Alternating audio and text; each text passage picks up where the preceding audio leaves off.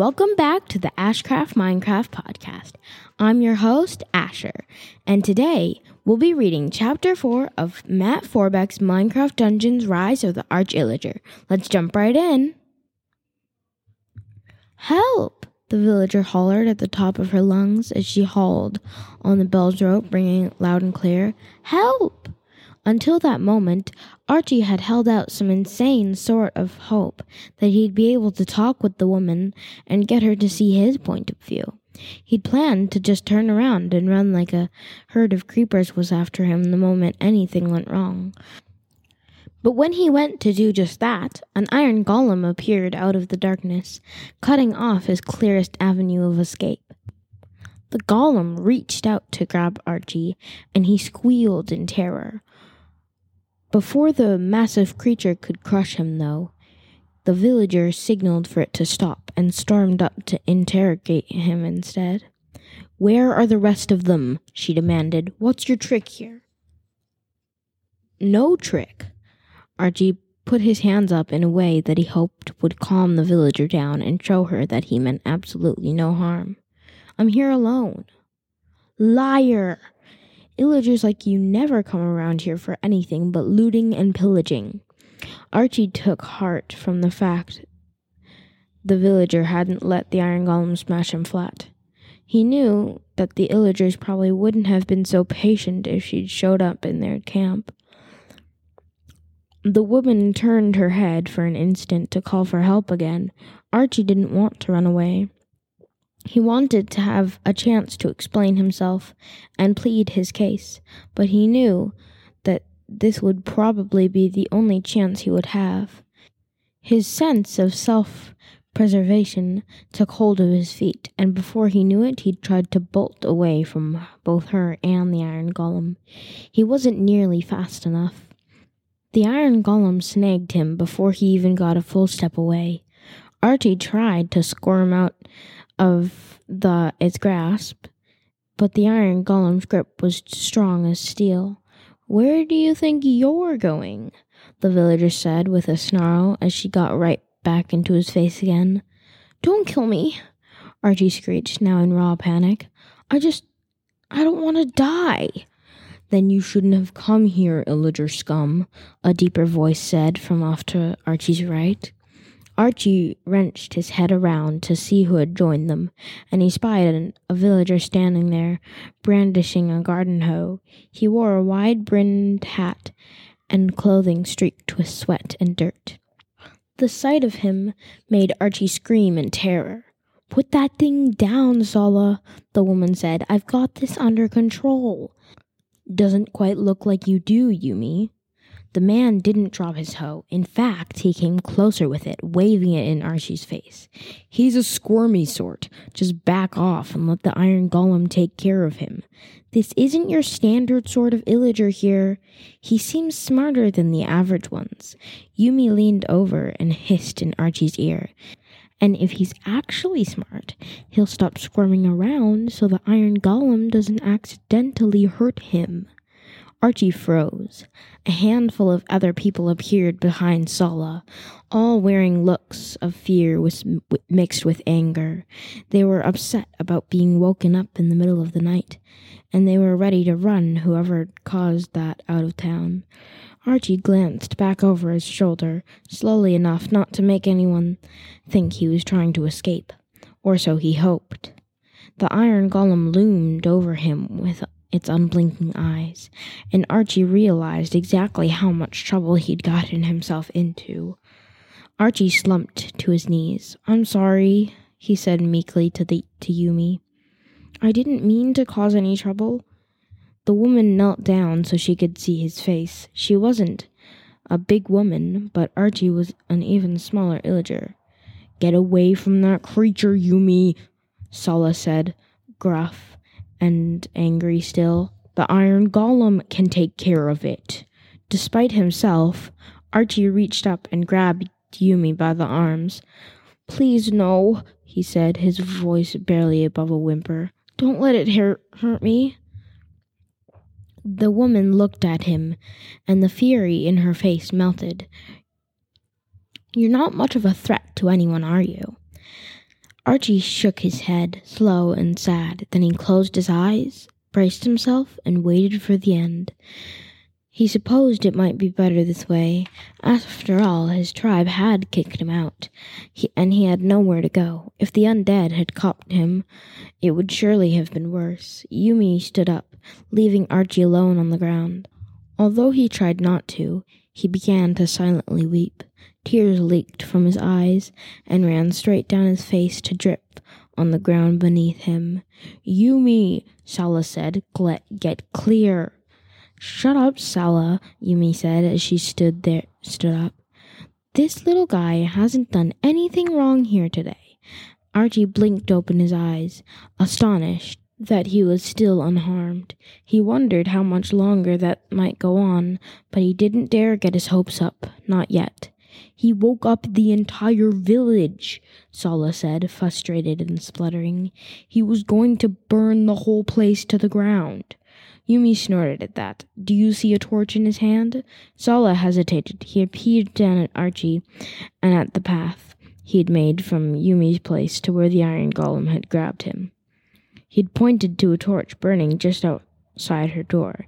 Is that not a torch? Nice try, Yumi said. That one's mine.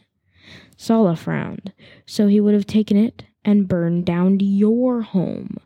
Yumi barked an outright laugh this time. From me? He she pointed down at Archie. That little thing? How well do you think that would go for him? He practically ran at the sight of me. He's an illager. He's an illager, Sala said. They're like mice in a house. Where there's one, there's always more. Yumi spread her arms wide and gazed out into the night. They must be hiding awfully well, then, far out of sight. Maybe many miles from here. How clever of them. Sala pulled back his hoe and set the end of the handle in the grass. Well, what are we supposed to do with him then? We can't just let him go. Yumi pursed her lips at the man. And why not?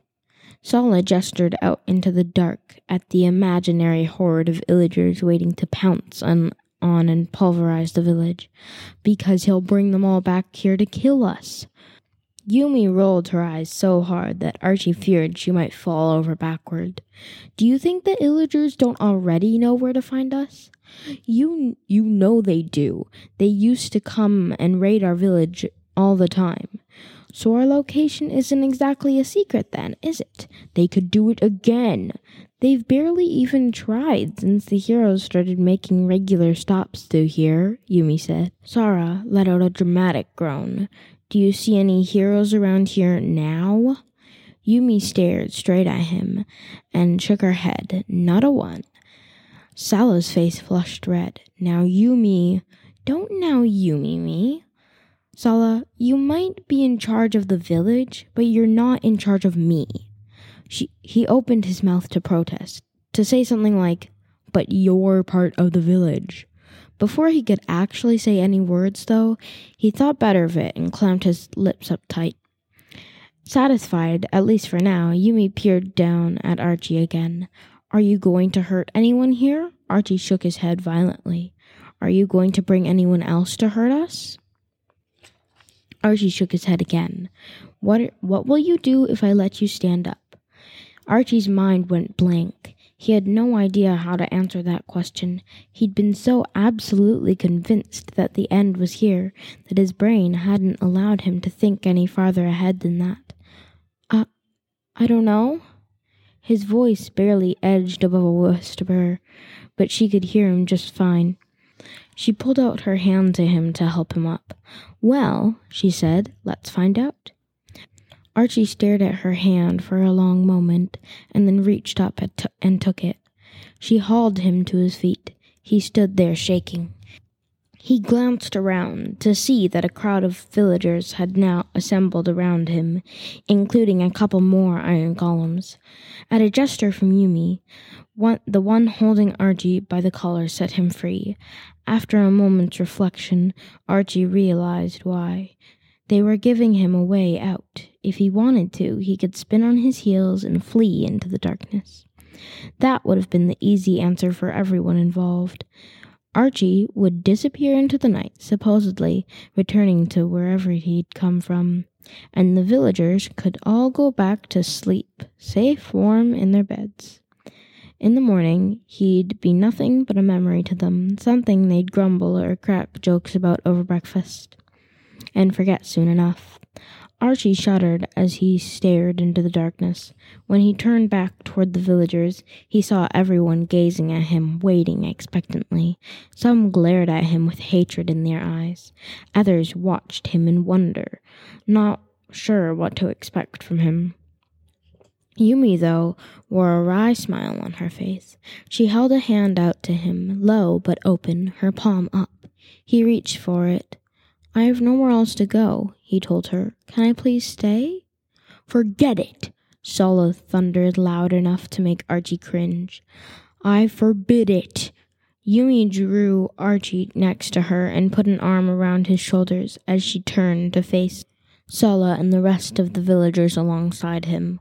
I'm welcoming this little fellow into my home. He can stay in my spare room. Sola opened his mouth to protest, but Yumi shut him down with a withering glare. With that, she guided Archie back toward her front door, and as she reached her home, she turned the little illager around to face the crowd again. Some of the people there, including Sola, gaped at her in stunned silence. Others chuckled at the way she defied Sola's will. A couple of children who had crept out of their beds to see what was happening gawked at Archie in curious delight.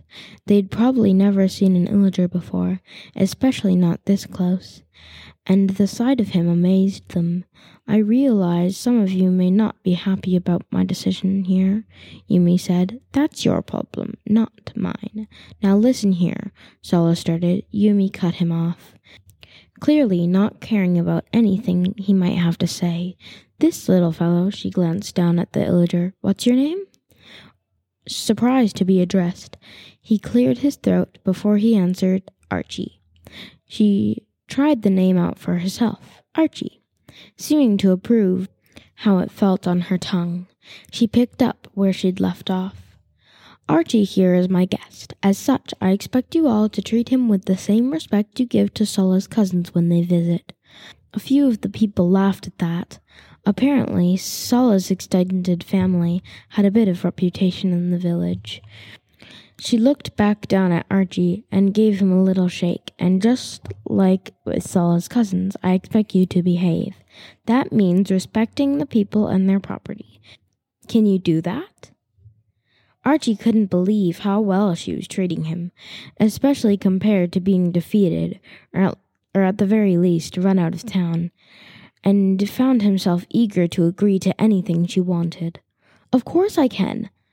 She gave him a firm nod of appreciation and then gazed back out at the others. And if he can't manage that, we'll treat them exactly like we did Sola's cousins. Sound fair? The people in the crowd all murmured in rough agreement. Sala himself flushed a bit in embarrassment, and when Yumi stared directly at him, he shook his head at her when this all goes wrong, and it will, this is on your head, he told her. It's not a question of if that little monster will cause a disaster here. It's only a question of when. Don't listen to him, Yumi whispered to Archie out of the side of her mouth. He's professionally wrong about everything. She raised her voice again to speak to the crowd. Now that that's settled, I suggest the rest of you go back home and get some sleep. That's what I plan to do myself. She turned around and escorted Archie into her home and shut the door behind her. Once inside, she placed her back against the door and slid down until she was sitting on the floor. This placed her just below Archie's eye level. Yumi took a moment to rub her face with her hands before she regarded Archie again. You're one lucky beast, she told him. Thank you, he said, feeling truly grateful to her. I really didn't have anywhere to go. If you would have sent me back into the woods, you'd probably have been finished off by morning. She finished for him. Of course. That's exactly what Sala and maybe half the town was hoping for. Archie nodded. He couldn't blame any of them for that. He knew that the Illagers sometimes tried to raid villages. It didn't seem to succeed often, just when the villagers grew careless about protecting their homes. But he could see how that would make the villagers hate his people. I'm not too fond of villagers myself, Archie said. Yumi marveled at him for a moment. What in the world did you do to get them to kick you out? Archie's shoulders slumped. The last thing he wanted to do was relieve all that even for someone who'd taken such a huge risk on him. Don't worry about it, she said, as she pushed herself to her feet. The story can wait for another day. That's the end of chapter 5. Thank you all for listening, and I hope you enjoyed this episode as much as you did the last one. I'm your host, Asher, and thank you for joining me on the Ashcraft Minecraft podcast. Peace.